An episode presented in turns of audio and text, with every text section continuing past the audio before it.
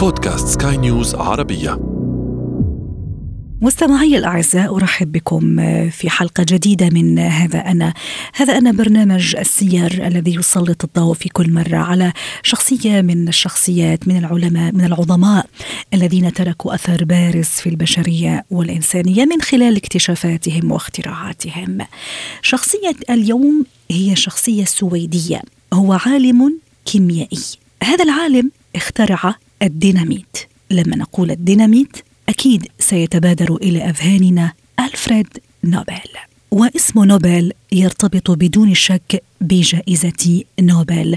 ألفريد نوبل استغل ثروته الضخمة وبراءات اختراعه التي تجاوزت ال 350 اختراعا لتأسيس جائزة نوبل، لكن دعوني أكشف لكم عن سر. عندما كان ألفريد نوبل في فرنسا عام 1888 توفي أحد أشقائه.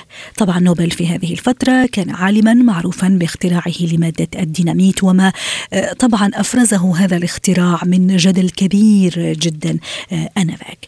جريدة فرنسية وعن طريق الخطأ نعت ألفريد بدلا عن أخيه وكتبت بالبنط العريض وفاة تاجر الموت. يا إلهي لا تعلمون كم كان لهذا العنوان أثر بالغ على نفسية ألفريد نوبل. من هنا فكر في تأسيس جائزة نوبل ليذكر بعد وفاته بأشياء تفيد البشرية عكس ما اعتقد وعكس ما قال أنه ربما سيذكرني التاريخ بسوء عندما اخترعت هذه المادة وهي مادة الديناميت. على الرغم من تفوقه آه، في في مجاله في مجال الكيمياء ومجال الأبحاث لكنه فشل في علاقاته مع المرأة أو مع الجنس اللطيف. يقال بأنه كان يعيش وحيدا كثيرا ما كان يزوره الاكتئاب والملاحظ لسيرته الذاتية يجد آه، وجود ثلاث نساء في حياة ألفريد نوبل. الأولى كانت فتاة روسية تدعى ألكسندرا. هذه الفتاة رفضت طلب ألفريد نوبل للزواج وهو ما أدخله في نوبة حادة من الاكتئاب. ثم تعرف على كونتيسا بيرثا هي ذات أصول نمساوية ويقال أيضا أنه كان لها تأثير كبير في اتخاذ نوبل قرار تأسيس جائزة نوبل. أما السيدة الأخيرة التي كانت مع ألفريد نوبل فظلت معه لمدة ثمانية عشر عاما واستمرت هذه العلاقة إلى حين وفاته.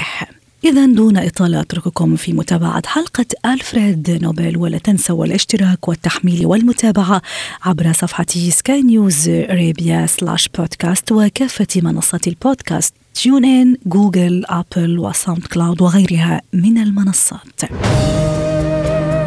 هذا أنا هذا أنا هذا أنا.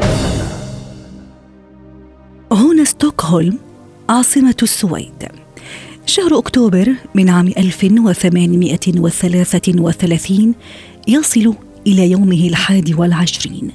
لكم أن تتخيلوا معي الخريف في ستوكهولم في هذه البلاد الباردة جدا. هذا الخريف ينسحب على مضض تاركا المجال لفصل ماطر لفصل الشتاء كما استقبلت عائلة نوبل الفقيرة ابنها الرابع ألفريد في هذه الليلة. تمر الأيام ويكبر الطفل ألفريد. لكن قبل أن يتم ربيعه التاسع التحق رفقة إخوانه بمدينة سان بطرسبورغ الروسية. قد تتساءلون لماذا ترك ألفريد مسقط رأسه ستوكهولم والتحق وهو في هذه السن الصغيرة بسان بطرسبورغ؟ بكل بساطة هو يلتحق بوالده الذي سبقه وسبق إخوانه إلى هذه المدينة بحثا عن لقمة العيش. نحن الآن في روسيا. رب الأسرة يعمل في مجال صناعة المتفجرات قبل أن يؤسس مصنعه الخاص بصناعة المعدات العسكرية. شيئا فشيئا يتحسن وضع الأسرة المادي. ثم يرسل الأب ابنه ألفريد لمدرسة خاصة. إنها غريزة الأبوة وهذا الأب هذا السند الذي دائما يتمنى أن يكون أبناؤه في أفضل حال وفي أحسن حال رغم حين أوضاعه المادية. في هذه المدرسة الخاصة يبرع ألفريد في دراسة اللغات وأيضا في دراسة الكيمياء. إننا الآن في عام 1851 ألفريد في ربيعه الثامن عشر. هو الآن يشد الرحال إلى الولايات المتحدة الأمريكية. لمدة أربع سنوات يعكف ألفريد على دراسة الكيمياء. هذه المادة كما قلت التي عشقها وبارع فيها. قبل أن يحصل على أول براءة اختراع له عن عداد غاز عام 1857 الكيمياء بنظرياتها المعقدة لم تكن كذلك. بالنسبة لألفريد نوبل. محملا بهذه النظريات المعقدة وبأحلام بحجم السماء يعود ألفريد إلى روسيا. هو الآن يعمل في مجال المعدات العسكرية بمصنع والده الذي أسسه كما قلنا في وقت سابق. لكن هذا المصنع أفلس بعد ذلك. هذا الإفلاس دفع العائلة إلى العودة مجددا إلى مسقط رأسها ستوكهولم. في السويد يبدي الشاب ألفريد تركيزا كبيرا على تطوير نوع جديد من المتفجرات آمنة الاستخدام.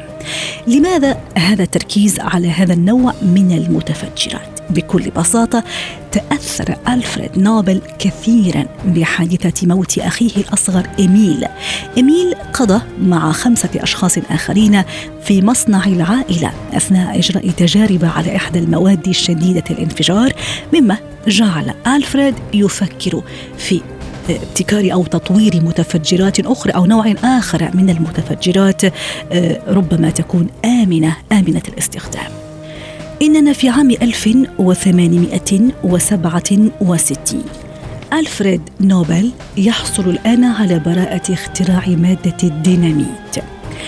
المخترع الكيميائي ألفريد نوبل يواصل إحراز براءة الاختراع ويواصل معها حصد الأوسمة والشهادات الفخرية.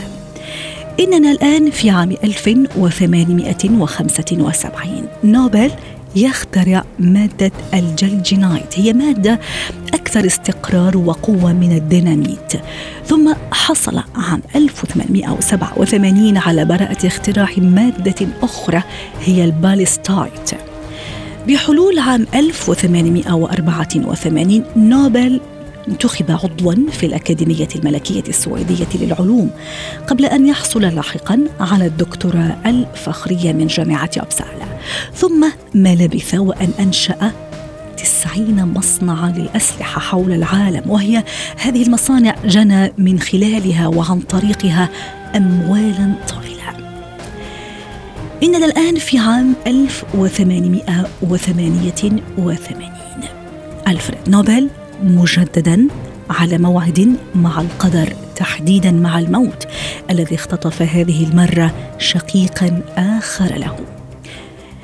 أثناء زيارته لمدينة كان الفرنسية. صحيفة فرنسية وعن طريق الخطأ بعدما تلقفت الخبر خبر وفاة آه، شقيق ألفريد نوبل اعتقدت عن طريق الخطأ أن نوبل هو الذي توفي وراحت تنعيه عن طريق الخطأ وكتبت بالخط العريض تاجر الموت ميت. يا إلهي هذا الخبر أو هذا العنوان نزل كالصاعقة على ألفريد نوبل. هو يشعر بخيبة أمل كبيرة وبقلق مريب من أن التاريخ سيذكره بسوء. في عام 1873 ألفريد نوبل الذي ظل أعزبا وجاب دولا أوروبية كثيرة ودول أمريكا الشمالية اختار باريس مقرا دائما لإقامته. رغم نجاحاته الكبيرة رغم أمواله الطائلة لكن الوحدة كانت ونيسته الدائمة. الاكتئاب أيضا تصوروا كان كثيرا ما يتردد على ألفريد نوبل مستغلا بذلك فشله في علاقاته العاطفية الثلاث. دعوني أقول لكم عن معلومة ربما لا يعرفها البعض منكم. نوبل الذي تسكنه رائحة المختبر الذي تسكنه آه، يسكنه عشق آه، التجارب الكيميائية كانت له ميول أدبية. راح ينظم الشعر باللغة الإنجليزية منذ صغره لكن والديه كانا معارضين لرغباته الأدبية لذلك لم ينشر أيا من أعماله قبل أن يدخل التاريخ كما قلنا ويخترع مادة الديناميت. كما كتب أيضا نوبل أحد أعماله الأدبية التي جاءت على هيئة أربع مسرحيات.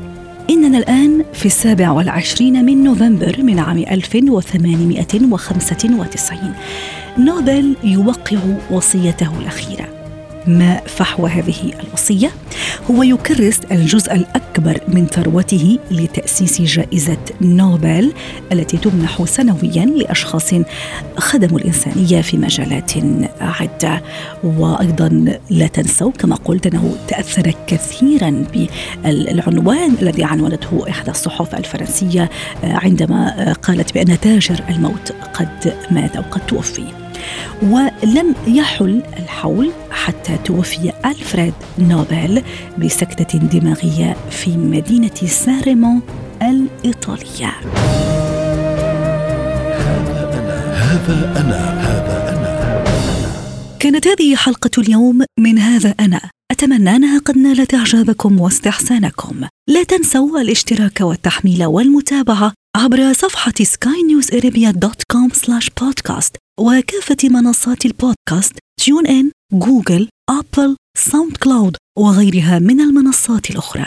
هذه تحياتي. أنا أمال شابة في إعدادي وتقديم هذه الحلقة وتحية مخرجها نوال بولس.